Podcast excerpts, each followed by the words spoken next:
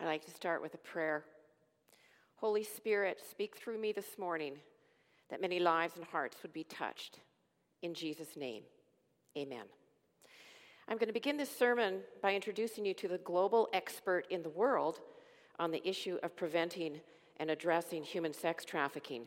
His name is Valiant Richey, and you can Google him. He used to be the chief prosecutor in Seattle, King County, and had the most successful strategy to stop human sex trafficking in the world. He now works for the European Union to stop human sex trafficking. We're going to watch the first three minutes of his talk at the United Nations last spring. He gives an overview of the scope of the problem. Well, I'm delighted to see so many of you here today and at such an early hour, uh, uh, which is quite impressive. Um, and it tells me that there's a, a, great deal of interest in this topic. Uh, as the OSCE acting uh, coordinator for combating trafficking in human beings, I have the honor of welcoming you to this meeting. Uh, my name is Val Richey, and today we are going to be uh, talking about how states can fully meet their obligations and commitments to address the demand side of human trafficking, particularly in the context of sexual exploitation of women and girls. This entails, of course, a discussion of what those obligations and commitments are that states have, why addressing demand matters, and what can be done about it. To start with, uh, the global picture on human trafficking is not very good. Various sources of global data tell us that victims of human trafficking likely number in the millions. ILO estimates there are some 20 to 25 million victims of labor and sexual exploitation globally. It is, of course, hard to know how accurate this number is, but the precise number doesn't matter too much. The point that matters is that the number is very, very large, and our response is woefully inadequate. Available data suggests also that the problem is getting worse, not better. Second, we know that various forms of trafficking are highly gendered. Data show that on a global level, women and girls are disproportionately impacted by human trafficking. As the recently launched UN ODC Global Report on Trafficking in Persons estimates, a strong majority of the victims detected across the world are female, mainly adult women, but also increasingly girls. And the vast majority of the detected victims of trafficking for sexual exploitation are females.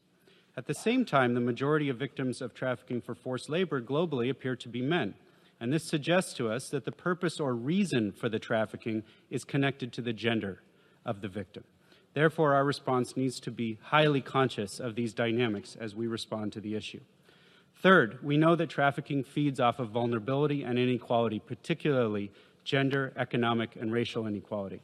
And yet, vulnerability does not cause trafficking, or rather, vulnerability does not mean that trafficking is inevitable. Demand factors are primarily responsible in that they create the financial incentive for trafficking, a criminal act that takes advantage of the vulnerability whether it be the demand for commercial sex or the demand for cheap goods and labor. Thus, in light of the tremendous scope of trafficking globally, the gendered nature, of the issue, and our collective failure thus far to effectively address it, our response must evolve and take into account demand initiatives if we are to be successful in eradicating human trafficking. Valiant Richey points out that the problem is large. It is growing, and we're doing very little to stop it, and it is a gendered problem. My name is Mrs. Cathy Peters, and I'm just a mom. I love the Lord, and I've been following him since I was 14 years old. I married a Christian man at 27 years of age, and the joy of our hearts is our family of three children a son and two daughters, ages 34, 31, and 29. Our son worked in Ottawa for 10 years, starting in the Prime Minister's office and he met his wife in the trade minister's office. Our oldest daughter is an enduro mountain bike coach and racer and a registered massage therapist. Our youngest daughter is a family doctor in the US and married to a Navy pilot in the US military. My husband is here and he's an architect. I'm a retired inner city high school teacher where I taught in the Surrey area by the King George Highway over 40 years ago. Underage prostitution, which in fact is human sex trafficking was occurring in the area I taught. Many of my students were involved in gangs, drugs, and prostitution. We had bars on the windows. The police dogs came through the school many days of the week, and I was one of the few female teachers at the school. I was also one of the only Christian teachers in the school. I loved it. I loved the challenge. I loved giving students hope and inspiring them to make something wonderful with their lives. Many of my students did not graduate from grade 10, so a goal I had was to encourage them to complete grade 10, then grade 12, and I had a number of students who went on to university. I coached sports, and that became an avenue of success for many of my students. Unfortunately, the environment I taught in, at which time was pretty extreme, is now the new normal in most schools and communities. So, what has changed? What has happened? After raising our children, I volunteered for five years for two members of parliament John Weston in West Vancouver and Joy Smith from Manitoba. Former MP Joy Smith is the expert activist in the country, and she introduced our three federal human trafficking laws. Here's a picture of her right here. My son put this together because he worked for her. There's Joy. She's my hero. And she now runs the Joy Smith Foundation. Again, you can Google it. It's a very successful NGO committed to stopping human sex trafficking in Canada. So I am now an advocate and speaker to the issue of human trafficking, sexual exploitation, youth and child trafficking ex- exploitation. This is a tough issue. It's a deep issue because it gets to the very root of who we are and where we come from, literally our biological beginnings. It's a sacred place, it's a holy place, our personal beginnings. And today, this area of our lives and our humanity is becoming exposed, misused, abused, exploited by a culture that is anti God, anti Christ, and anti life. We have a hyper sexualized culture which the internet, with its easy access to any information you want, has exacerbated. The good news Christ in you is the hope of glory. Colossians 1:27. In Christ, you can be the change this world desperately needs. In Christ, you can do and live the impossible because in him all things are possible. So, why would an ordinary mother take on such an issue, such an evil? Why am I here talking about such things in a church for a sermon on a Sunday morning? It's because, as Christians, if we do not address these issues, the world cannot. God knows our beginnings, He created us. Only in Him can we speak to an issue so deep, so significant. Only God Himself can heal these deep places. He is the healer, He is the great physician, He is the great heart who can heal every broken heart. That is the gospel. John 3:16 For God so loved the world that he gave his only begotten son that whosoever believeth on him would have everlasting life. He loves you. To every person here I assure you this is the greatest news there is. It is in Christ Himself you will find healing, wholeness, rest, comfort, fulfillment, and the peace that passes all understanding. I've been working on this issue of human trafficking, sexual exploitation, youth and child exploitation for the past 25 years.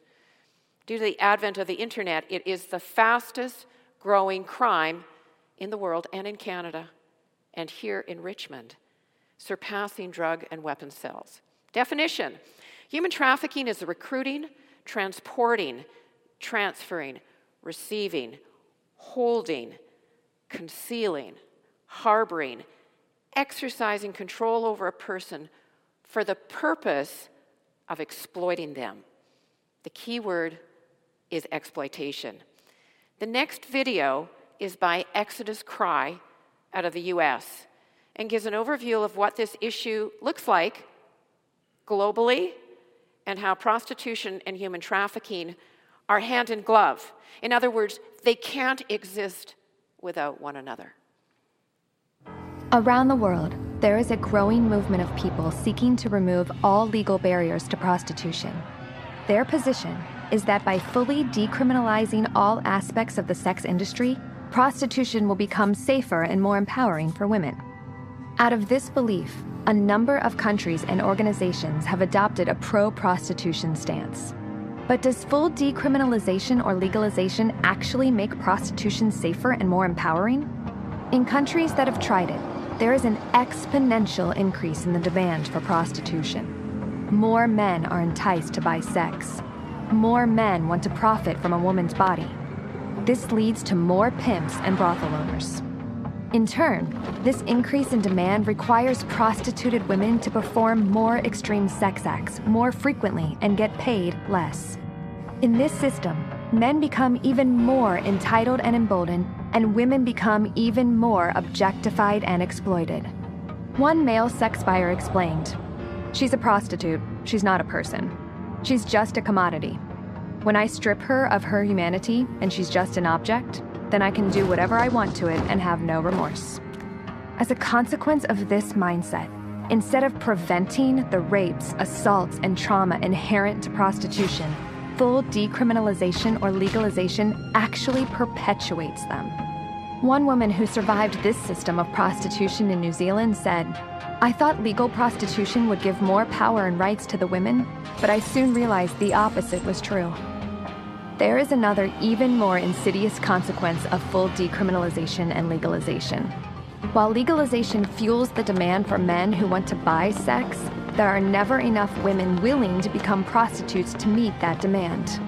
Because of this, in every country that embraces legalization or full decriminalization, there are higher rates of sex trafficking than in countries where prostitution is illegal. Legalization and full decriminalization drives more men to consume and use women for sex. It forces more women and children into sexual slavery. And the result is that more women and children experience more violence, more abuse, more rape, and more inequality. For these reasons, the act of buying or selling another person's body for sex should not be permitted and promoted. It should be criminalized and the people exploited in prostitution should be offered a viable means of escape along with social services to support a life outside of the sex industry. Join the movement to stop the business of sexual exploitation. Share this video. Tell the world the truth about prostitution. So, 25 years ago, I first heard about this issue from a former RCMP officer who's now considered the top expert in addressing child sex exploitation and sex tourism in the world. Maybe you've heard of him. Brian McConaghy is a Christian man who founded Ratanak Foundation in Burnaby. When he discovered that businessmen from Canada, United States, and Europe visit the brothels in Cambodia to buy sex with children, children as young as four and five years of age. It's such a shocking situation there that Canadians can hardly understand it. Eight years ago, I heard a presentation from Benjamin Perrin, a UBC law professor who's written this textbook on human trafficking, sexual exploitation, youth and child exploitation in Canada called Invisible Chains. Our family was shocked to hear this crime exists here in Canada. Seven years ago, our son worked in Ottawa for MP Mrs. Joy Smith. I volunteered for Mrs. Smith in both Ottawa and Winnipeg, where I met victims of sex trafficking. These women were the same age as our daughters, and I was shocked by their stories of victimization. So, the story that really got me started on this with raising public awareness in BC occurred seven years ago when I met Christine, a sex trade survivor. She came from an ordinary family with a mom and a dad, Caucasian, five siblings. Dad started to drink, and the family fell apart. Mom could not cope. All six children were put into foster care. Christine was the oldest at 11. She was grade six, straight A student, track star, and played the flute. Once in foster care, the foster father sexually assaulted her. Christine knew this was wrong and she ran. This was in Toronto. Within two hours, she was picked up by an older man who said he had a house with other girls just like her. She went with him, and by that evening was on cocaine and alcohol, servicing 10 to 20 men a night sexually. seven days a week for the next 10 years. Mrs. Smith helped her get out of the sex trade, got her into detox, medical help, and into school. I spent three days with Christine. I was assigned to take care of her because she wanted to tell her story publicly. She needed 24 7 protection as she spoke at events and on the radio. I was shocked. How could this happen here in Canada? A child for sex? I cried, and I cried, and I cried. And I promised Christine I would stop this crime in BC. The federal law is the Protection of Communities and Exploited Persons Act. It passed in December 2014. So I took it upon myself, with the support of my family, to raise awareness about this crime and to encourage law enforcement to enforce the law here in BC. So the federal law, number one, it targets the, the buyers of sex the demand. That's what Valiant Richey is trying to get law enforcement to do around the world. We actually have the law that says you target the Johns, the buyers of sex, the traffickers, the facilitators. Second part, the seller of sex is considered a victim, is usually female and not criminalized. Number three, there's supposed to be exit strategies in place to help that victim get out of the sex trade. So this law represents a radical shift in thinking and a radical change in the law by focusing the law on the actual source of the harm the buyers of sex and the profiteers. The clear statement from Parliament is that girls and women and the vulnerable in Canada are not for sale. They are full human beings with dignity and human rights. So I'm in touch with every politician and police agency in BC. I implore politicians to ask, act. I ask for two E's education of the crime, enforcement of the law.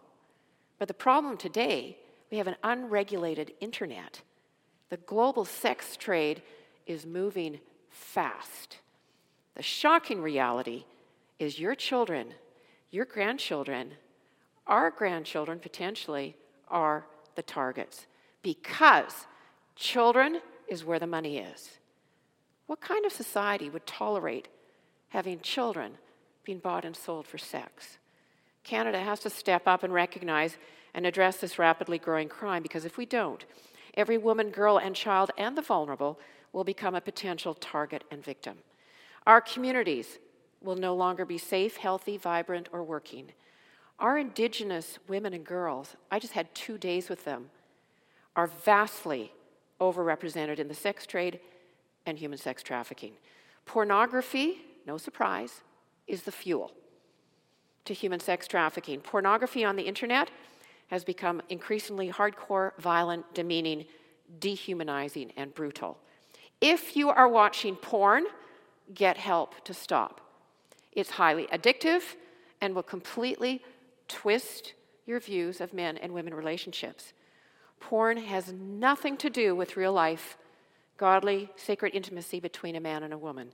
Porn objectifies, commodifies, and dehumanizes both men and women.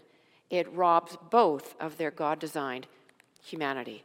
To every person here, please know you are precious, you are special, you are unique. There is no one like you, and only God's love will ever satisfy you. I don't know how this issue affects you. Perhaps you've had a personal experience and been sexually used in this way. Perhaps you know children you are concerned about. Perhaps you have a porn problem. Or you have used or misused someone sexually. Whatever your experience, as a follower of Jesus Christ, I'm here to encourage you, to plead with you, to turn to Him. In BC, we're very concerned about the environment, but God is concerned about the environment, who you are on the inside, your character.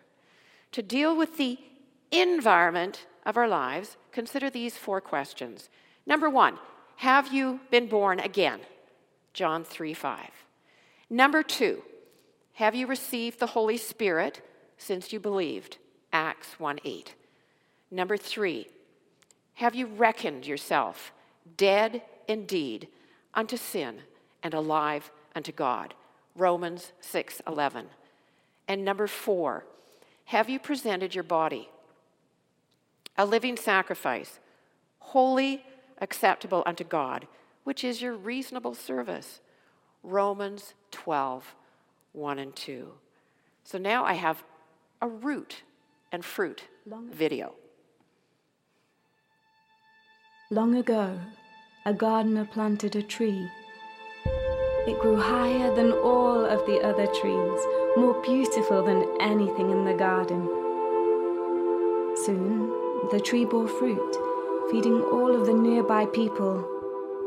They had never tasted anything so sweet. They ate and were satisfied.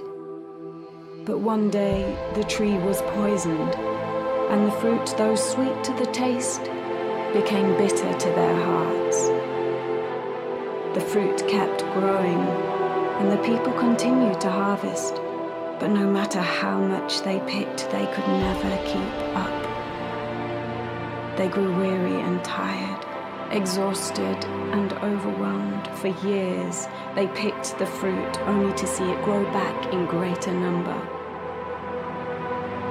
And all the while, the roots of the tree speared deeper and deeper, infecting everything around them.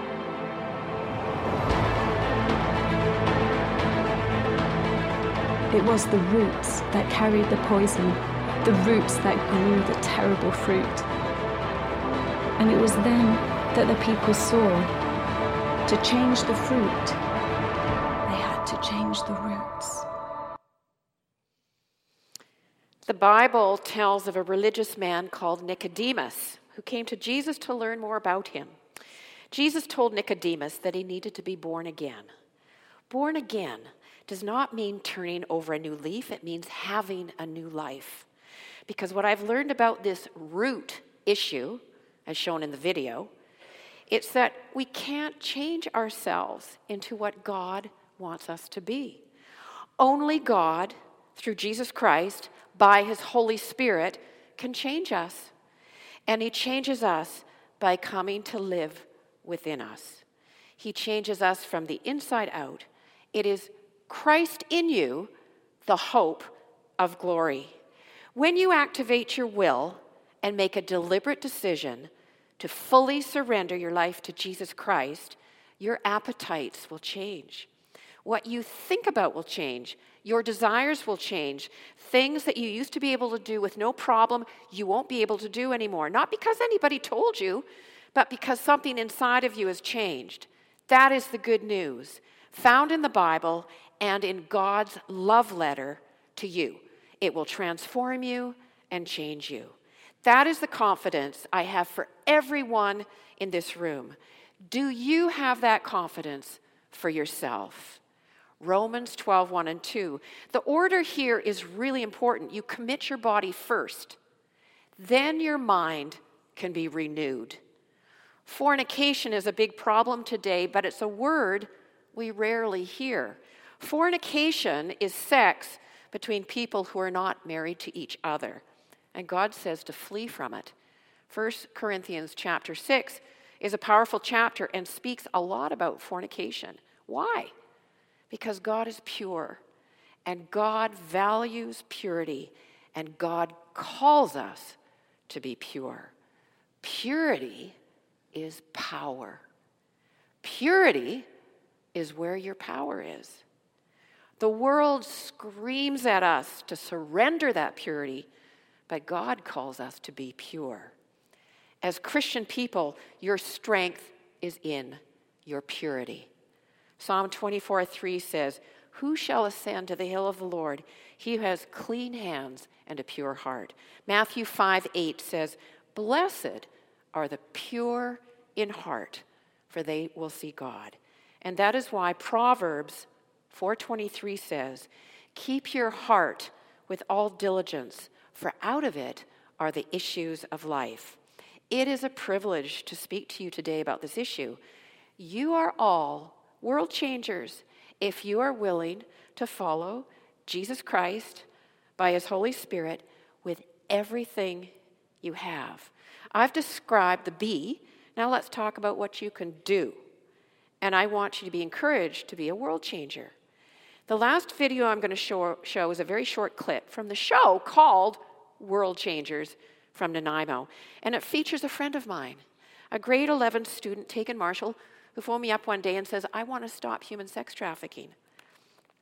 So here's my friend, Tegan Marshall. Having laid the problem on the table, we obviously want to say, what can we do to, to protect the girls, to ideally end this as a, I mean, no, part of, prostitution's as old as the hills, but this kind of exploitation is, is trafficking is, you know, we can't tolerate it, you know. Right. What, I mean, what do they, what do the girls need from, is it improved foster care? Is it better housing? Is it more supportive group homes? Is it personal counseling? Is it taken? That that's that could help them, but it won't. Because where it has to begin is it has to begin with us as men in particular. Okay. Where it absolutely has to begin. Don't take, no, you've just done it. Wow. Doesn't matter, carry on. Where it has to begin is with us. Um, what I say to most people is, and what I say to everyone is, Yeah, if I can pick up my book without hitting my microphone, yeah. you need to read this book. Okay, Um, it, it, it, it's heavy, yeah, but um, Benjamin Perrin, who I'm in contact with, yes. um, studied this issue for 10 years in Cambodia. So educate yourself and He's my hero. He phoned me up one day from Nanaimo and said, Mrs. Peters, I've heard about what you do. I want to help you stop that. You can see he's got cerebral palsy. He grew up in foster care. So I mentored him on FaceTime for a whole year and taught him about this issue. And his challenge, of course, was to read this textbook. That's what he was holding up. And at the end, he had to do a project. He said, Mrs. Peters, what should I do for a project? And I said, Well, go present to your high school. He did. Now go present to your youth group. He did. And then I said, Now go present to Nanaimo City Council. And he did. They gave him a standing ovation and said it was the best presentation they've ever seen. Then on his own, he went and presented to Qualicum City Council. Then the newspaper got hold of him and did a full page interview on him. And then the TV did a half an hour program on him. So I'm going to say to everybody in this room, you're a world changer. You can stop this. Take it, Marshall and I are trying to stop it because we are losing this generation of children. And I will hold, I will stand before God and hold the church responsible if this crime continues because we have the answer in Jesus Christ. So, what we can do, I'm going over in detail next Friday night. I sure hope everybody comes. I have a lot of material, and I have material at the back that you can help yourself to. The most important piece is a little postcard with a phone number on it with the National Human Trafficking uh, phone number. And we finally have that phone number for all of Canada. If you know of anybody that you suspect is involved in this, that's the number that you call for help. The other thing I want to warn you uh, Vancouver's the best place to buy and sell children for sex in the country and out of all of the United States. Richmond has a terrible problem. You have a large Asian population. You've got massage parlors here, and you have Airbnb with micro brothels. You also have the airport here. We are an entry port into Canada, and we're Port City along with Victoria and Nanaimo. We are 30 years behind Ontario, 20 years behind Manitoba and Alberta. Sex tourism is here. You can get any size, shape, age, color for sex here in Vancouver, and the church is oblivious. I am talking now genocide. That is the word I'm using. The police have warned me. Have you heard of Robert Pickton? We're about to have hundreds of more Robert Picktons if we don't start to deal with this. So I'm going to encourage all of you, and I've got a template at the back. Write your member of parliament to say we do not want full decriminalization of prostitution. In other words, they're talking about legalizing it. That means Canada would become the new bordello of the world. You want to be like Germany, where 80% of men buy sex? Your husbands, your brothers, your uncles, your grandfathers buying sex in Canada? We're not known for that. If you don't want that, then you're going to have to write your member of parliament, you're going to have to write your minister, minister of public safety and your minister of justice, It's David Lametti, right? Mr. Trudeau, of course. And then you've got to write provincially, your Solicitor General, Mike Farnworth, and of course the Premier. You let them know we do not sell, buy and sell our women and children. And you do not want full decriminalization of prostitution. Right now, it's on a freight train for that to happen. It could happen very quickly. I've warned you all. If every person in this room wrote a letter to the MP, I promise you it would stop it. There's a couple of protective factors to keep your children out of the sex industry. Number one is having an education, making sure your child gets a grade 12. The other thing is to have one caring, consistent adult in your lives. Girls tell me that are in the sex trade, what would have kept them out of the sex trade is a caring father. The last verse in the Old Testament, Malachi 4 5 and 6, gives this very strong admonition Behold, I will send you Elijah the prophet before the coming of the great and dreadful day of the Lord.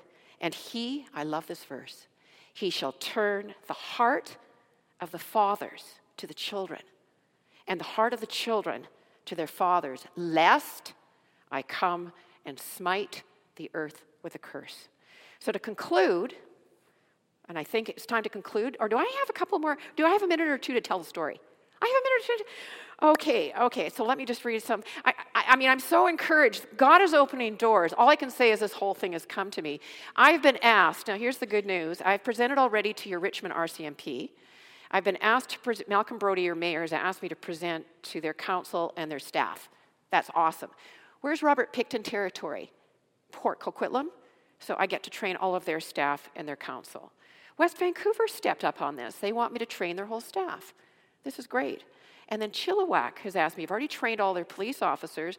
They want me to come and, and speak to their council and to their whole staff. So I'm getting different areas that are picking up on it. The problem, and you can pray, is Vancouver. Vancouver essentially has legalized prostitution. They turn a blind eye. So if you want to pray, you pray for the mayor, Vancouver Police Department are good. They want to enforce the law, but they don't have the politicians' support. So pray for that city. Because Vancouver, right now, I said to you, is the best place to buy and sell women and children in the whole country and out of all of the United States. That's how bad it is here. So now I want to conclude. I want to pray for the fathers in this room. I want to pray for our country. And then I'm going to end with a benediction. So I'm going to ask every father in this room to please stand.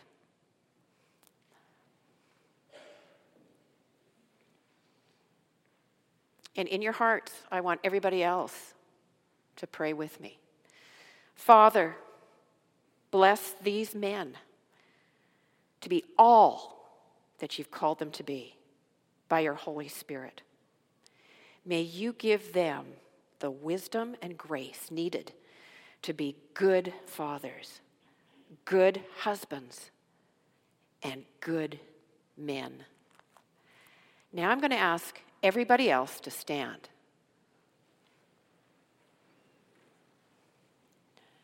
And in your hearts, again, please pray with me. Father, we commit this great country of Canada to your care and protection. We pray specifically for our leaders that they would do the right thing and consider your ways to protect the vulnerable, our families, our communities. May the laws of this land truly keep Canada glorious and free. And now you can open your eyes. A benediction. Please receive this. To everyone in this room, keep your hearts with all diligence, walk in his love, and live out the reality that Christ in you is the hope of glory. Now go in that hope. God bless you, your families, this community, and ultimately this country. God, keep our land glorious and free. Amen.